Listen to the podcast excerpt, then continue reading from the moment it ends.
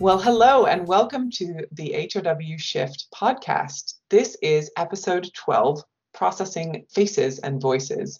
I'm Katie Irving. I'm the global head of behavioral science here at HOW Shift, and I'm your host for today's podcast. And today we're joined by two very special voices who are going to be telling us a bit about how we process faces and voices on today's podcast.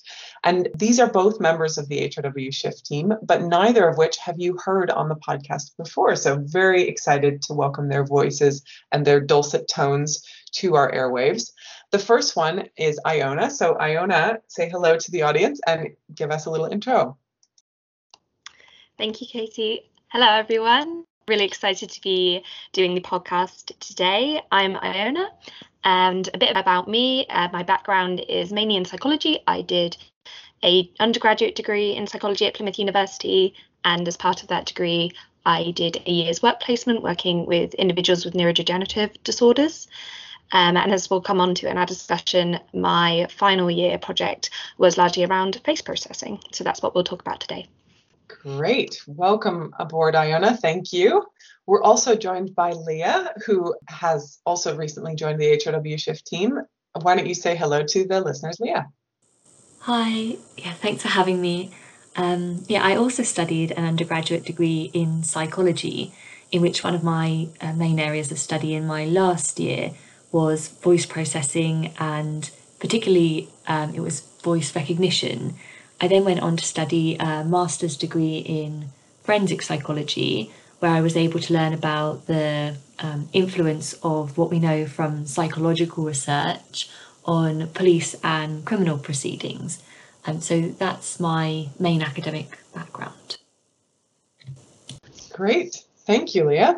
And it's so great to have the two of you on the podcast today. And this is just such a happy circumstance that you both are members of the HOW Shift team, and we found this crazy coincidence that you both have looked at the way in which the brain processes the human stimuli that we run into in everyday life. So this should be a fun discussion. So I guess we'll start with faces. So Iona, I'll hand it over to you to tell us a little bit about what you learned about face processing. Yeah, so as I mentioned briefly in the intro, I did my final year um, focusing on face processing. And what my main focus was actually on was investigating the role of holistic information in processing specifically the sex of a face. And I'll start off with a bit more of a, a broader covering of what holistic information is, as it's very central to how we process faces.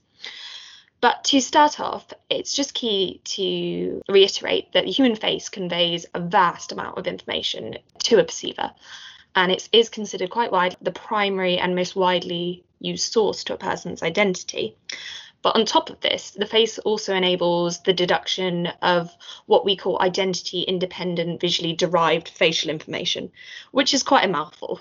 but that is essentially the judgments that are dependent upon physical features of the face rather than the more semantic, meaningful information that tells us more about who that person is. Uh, so examples of this identity independent information are things like mood or age or ethnicity, and as I found, sex.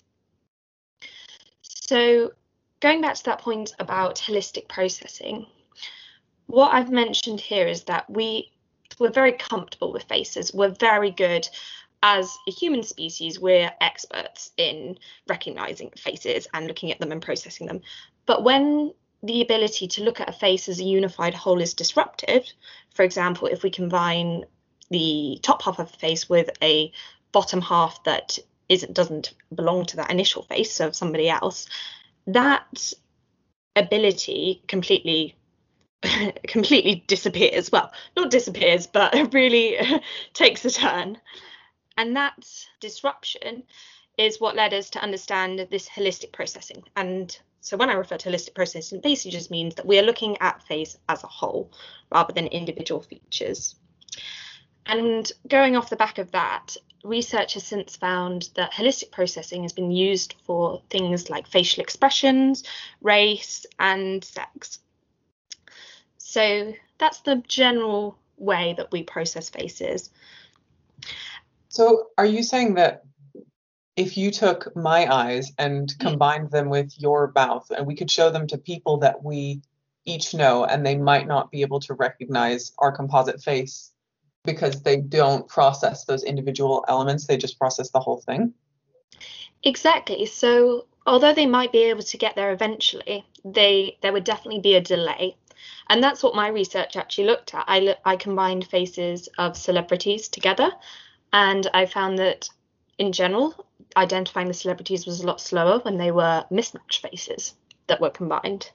Um, and then I took that one step further to look at whether combining two female faces that were different compared to two different faces that were of the opposite sex to see whether the fact that it was the same sex and unified disrupted it even more. Um, and found that they were even slower doing that, which suggests that these holistic processes are used for processing the sex of a face because sex is processed as a whole. So when the faces of two same sex individuals are aligned, they interfered with one another.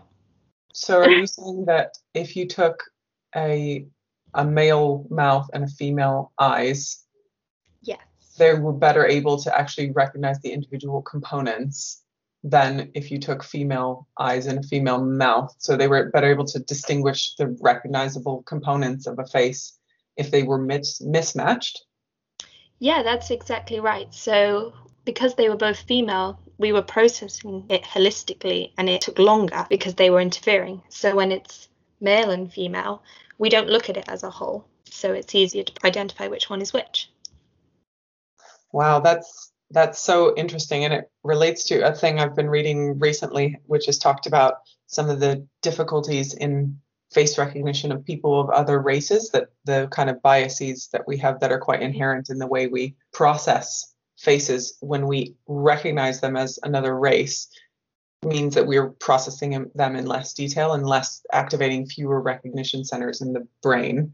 And so it sounds like maybe there's something stereotypically similar happening happening when there's a stereotypically female face feature that the overwhelming process recognizes female and that there's something inhibitory that's happening there with the brain that says okay this is a female and now i need to try and recognize it as a whole rather than this face doesn't make sense. Let me dissect it a little bit. Yeah. No that's really interesting. And i guess to shift on to maybe a more sort of real world example we hear about people that are potentially these super recognizers um, who are really, really good at recognizing faces, and you kind of see them in crime dramas that they're used and brought in by the police. Um, and just to touch briefly on that, I did a little bit of work around a um, condition called prosopagnosia. And that's kind of like these are people that lie at the other end of the spectrum that can't actually process faces at all, despite um, having normal vision, um, no brain damage, or any other cognitive deficits. And there's actually been quite a bit of research comparing people who claim they are these super recognizers to people with prosopagnosia and it did actually highlight that there is a there is there are a group of people that are particularly good at recognizing faces and quite often the way that we we test that is to invert faces and show it to these super recognizers and they have a larger inversion effect. So that is, they find it even harder than somebody who isn't a super recognizer to recognize an inverted face. What what is an inversion effect? So an inversion effect is when you take a face and just turn it upside down and you see that humans' ability to process faces just completely disrupts. We really can't do it. And that was a really key test in showing that we rely on this unified whole we rely on looking at the face as a whole to process it. So the fact that super recognizers are find this an even more disrupting task just shows they are even better at processing faces when they are upright and a whole compared to just normal people.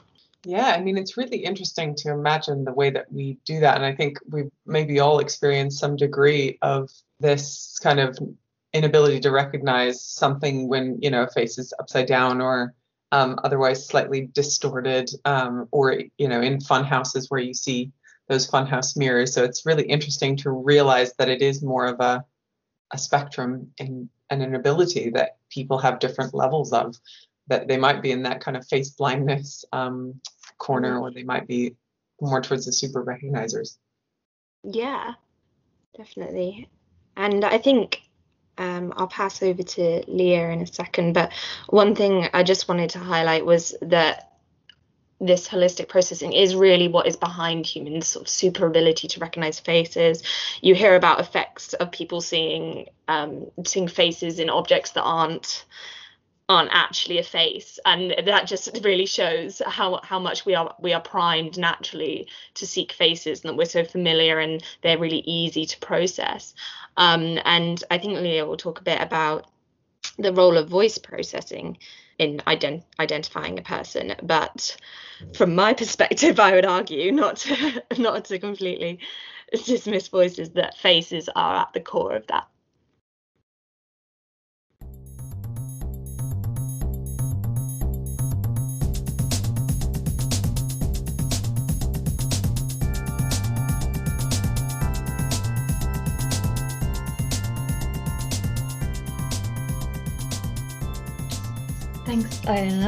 Yeah, um, actually, I would completely agree with you about that. Um, so, uh, when you're looking at face and voice processing, um, these are tasks that we're doing for pretty much similar reasons. Um, so, the auditory face model would say that as well as faces, we use voices to process identity um, of a person, uh, also the content of what they're saying, and also emotion. But even though these tasks are done in different areas of the brain, they're done separately.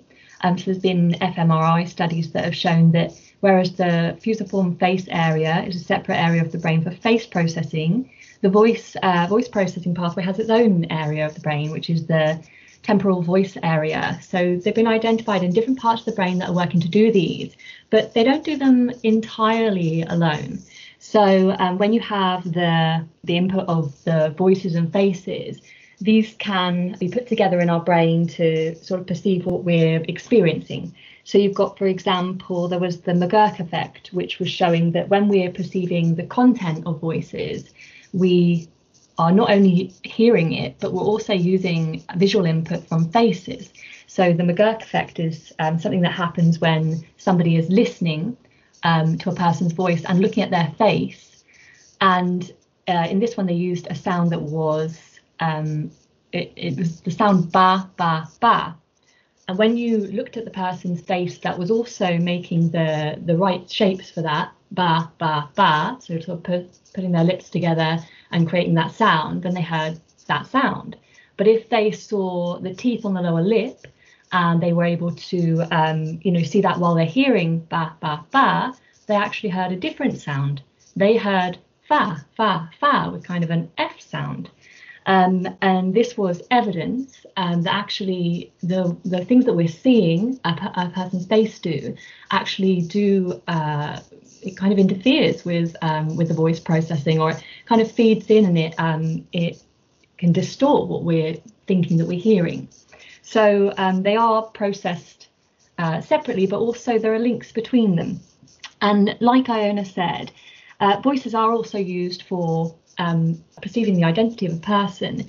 But um, just like you said, Iona, uh, voices are really not the, the strongest pathway for this. Um, so you were saying that uh, there are, you know, so-called super recognizers, and these people are, you know, um, singled out for for their amazing abilities of recognizing people. Um, but actually, just in general, um, we as human beings are just hard, hardwired to um, to recognize people from their faces. So much so that we can do it after amazing delays. There's research to say that there were participants who, after 15 years, could still recognize uh, people and, and identify them from their yearbook photos. So they could say, oh, yeah, I remember that person, even if they hadn't spoken to them in those 15 years. Um, so that's how strongly we can we can use those facial cues to to identify a person. Wow, that's incredible. I I've noticed that actually with my yearbook cohort that looking back at at photos, I recognize people that I didn't even remember. I, I don't often remember their names, but I'm like, oh yes, I recognize that person. So I can understand that that even after all that time, you can see photos and go, oh yes, recognition. There's something still glimmering in the back of your mind. Yeah. I mean, even if they haven't seen the person in 15 years, but um, looking at voice recognition, you can see a really big contrast there. because um, voice recognition actually the accuracy of that decreases within even uh, one week, three weeks. Um, it significantly decreases. So um, the, the weakness of voice recognition is is really been shown up in in studies time and time again, um, and this is definitely a problem for you know uh, police procedures. For example, um, people always think of eyewitness testimony, but I'm not sure if many people know of ear witness testimony. Uh, so this is what we call voice recognition um, for um, you know court cases and um, you know recognizing people who've committed crimes. So um, there is such a thing as ear witness testimony.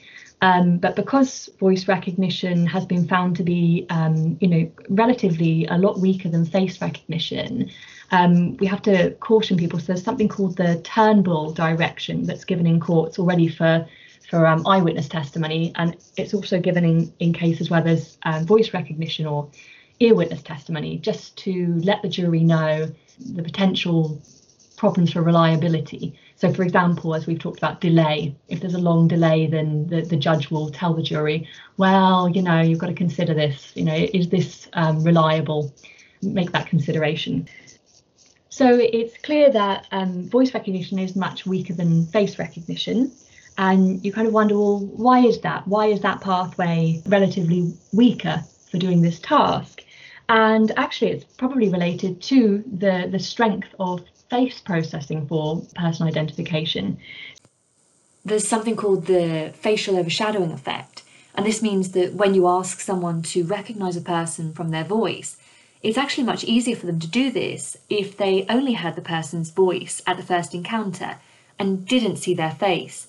So, just the presence of a person's face in that first encounter seems to hinder people's ability to recognize a person from their voice alone it seems like if we have that face of a person, our brain is registering that and saying, oh, there's a face, we'll just recognize them from their face then.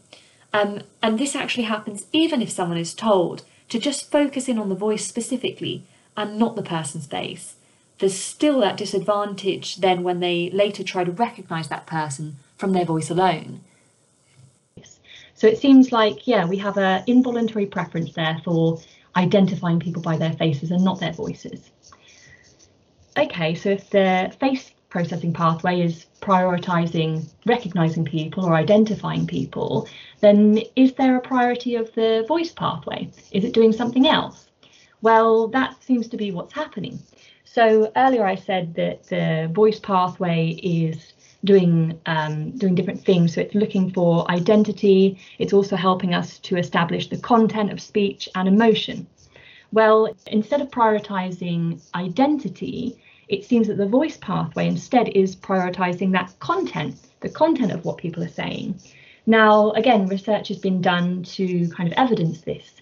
So there's uh, something called the language familiarity effect, which evidences this. So the language familiarity effect shows that when we're trying to recognize voices, that task becomes quite a lot harder if that voice is in a different accent. For example, um, the research I'm thinking of was Thompson 1987, and they asked English speakers to listen to a voice either speaking English with an English accent or um, speaking Spanish uh, or speaking English with a Spanish accent. The recognition was actually easier when it was the speaker speaking English and um, when the English speakers were listening it was more difficult when the English speakers were um, trying to recognise that voice speaking in a Spanish accent. And it was even more difficult if they asked them to recognise the voice and they were speaking in Spanish, a completely um, unfamiliar language to them. So it sounds like, okay. As the content is getting more difficult to understand, the, the voice pathway is just focusing in on, on its job to establish the content and the recognition then gets it falls to the wayside. So uh, the priority is content then. Um, what about emotion? So when we think of um, processing emotions, a lot of people they they think of facial expressions. So you've got a lot of research that's looked into that. You know, what can we get from facial expressions? Are facial expressions of emotion universal? Um, so there's been lots of work on that. But recently, people have focused in on well, what about voices for processing emotion? they've actually found that, yeah, voices are processed quite well for establishing people's emotions. Um, so you've got research to show that, you know, as well as the basic, well studied emotions like sadness or anger, um, we can actually also distinguish 22 distinct emotions from voices, including things like um, awe and embarrassment. And also, it seems that voice communication is something that we're able to make quite accurate empathetic judgments from. Um, so, just presenting somebody with voices and asking them to judge the emotions from them, um, they're more accurate at doing that, um, you know, presented with only voice recordings um, than when they're watching, say, video recorded interactions without any audio. Um, so, more work needs to be done in, in that area. But it does give an indication that voice processing might be quite important, um, you know, for us in perceiving other people's emotions. Um, you know, and, and also, although we like to think that we're we're really good at processing emotions from facial expressions, it seems that we actually tend to overestimate how good we are at that. Um, research has shown that putting ourselves in the shoes of another person or um, perspective taking is actually uh, a more successful way of making accurate empathetic judgments than just viewing their facial expressions. Um, and also, it apparently gives no advantage either to provide a person's facial expressions to someone who's making that kind of an empathetic judgment um, from perspective taking. Um, so maybe we're actually not as adept at judging people's emotions from their facial expressions than, than we think we are.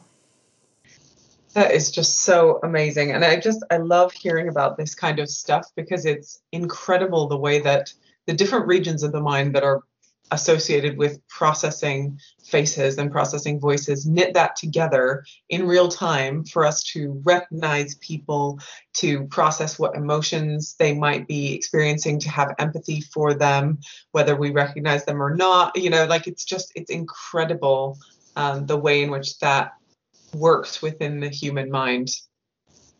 And uh, this is also you know interesting on so many levels but there are a few kind of implications for us in the healthcare market research space and how we operate with our um, pharmaceutical and healthcare business partners.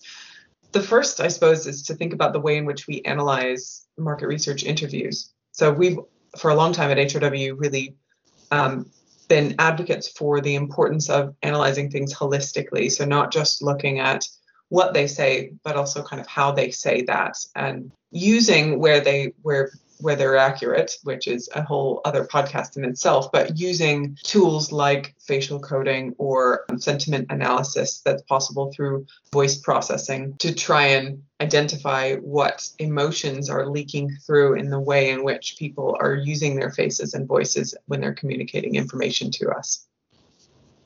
The other potential implication for us in healthcare market research is around compliance. So we know from the BHBIA and EphMRA guidelines that we adhere to that from a compliance perspective, voice and face can be considered personally recognizable data. And I think, unfortunately, um, because it is sometimes difficult, but this this these perspectives that Iona and Leah have put forward really support how recognizable people can be, especially if we've got small universes of healthcare professionals or patients where their voice or their face may be recognizable to other people. Mm-hmm. Yeah, their, their face is probably more than their voices, um, as we seem to be a little bit more adept at recognizing people from their face than from their voice. Yeah, great point. And speaking of, of faces as well, uh, I think a lot of brands recognize that often their best ambassador is something to do with people. Um, so making sure that when your brand is represented by people, that you're giving your brand faces and voices uh, that are then more recognizable to people. And Iona talked a little bit about the power of faces to draw attention or pareidolia, where people see faces or see patterns that look like faces in in lots of spaces. So we we've seen that a lot in concept testing research, and anything that has a face tends to draw the eye a lot more powerfully than concepts or images that don't have faces included in them. And the final kind of implication, I think, is more of a um, COVID 19 time specific one, but um, this is probably a trend that will carry on. But I think a lot of us can relate to the fact that we've all been on a lot of video conferences recently. And we end up spending our whole day on some kind of Zoom or Teams meeting, meeting with other people. And this really underscores the power of seeing faces as well as hearing voices even when we're connecting digitally. But there are both benefits and drawbacks of this additional stimulus that we're potentially giving people to process. So if we all turn our videos on, as Leah was talking about, then maybe we've inhibited our ability to process emotion through the voice. Um, and maybe we're also focusing less on the content, which is the function of the voice. I, am not sure that seeing a face will necessarily interfere with observing someone's emotions from their voice, but it's just that I would say for the for the effort of putting on your camera um, and you know making yourself feel a bit uncomfortable sometimes, maybe you're not getting so much in terms of content or in terms of emotion. But maybe you know you want to make yourself familiar, you want yourself to be recognisable to them, and you want to build that rapport. Maybe in the first couple of calls it might be useful. But I would say going forward, I would say you're not getting that much just from, you know, having that extra facial expression. But maybe i Iona will disagree. yeah. um, no, I think um, obviously I'm quite biased because I, I worked mainly with faces, but there is all these research around how we, we can all recognize these six universal emotions. And I mean, that just basically means that we can identify um, six emotions. I think it's fear, anger, surprise, regardless of what culture or anything we're from. And to me, that just just says that you know we we really do rely on faces for so much, so much more. And just hearing a voice is just something like that. Almost says there's this like innate driver. Highlights that faces you really do bring something extra to the table if you like. Mm, maybe more research needs to be done to convince you. And then i can comfortably uh, go on calls without my camera. Yeah. I'll try i'll start now you're not convinced. Well i think the the takeaway for me is that both of them carry important stimuli and a little uh, to the the way in which our minds are processing that information. And I, I'm maybe a little bit with Iona in that I think there's benefit to making sure that the emotion is carried in the way that we intend it to be and and seeing the face can confirm that emotion or overpower if there's some kind of misinterpretation through the way that it's coming through in the voice. But but I think we found that actually there's no right answer, and there does definitely need to be more research before we know whether or not we should turn on our videos when we join the virtual meetings. Yeah, I'm gonna need some coaxing for that. and that's fair. Yeah. Great. Well, thank you so much, Leah and Iona, for joining us on the podcast today. And thank you, listeners, for tuning in. And we will be back on our next episode with some more delicious HOW Shift content for you. Thanks again.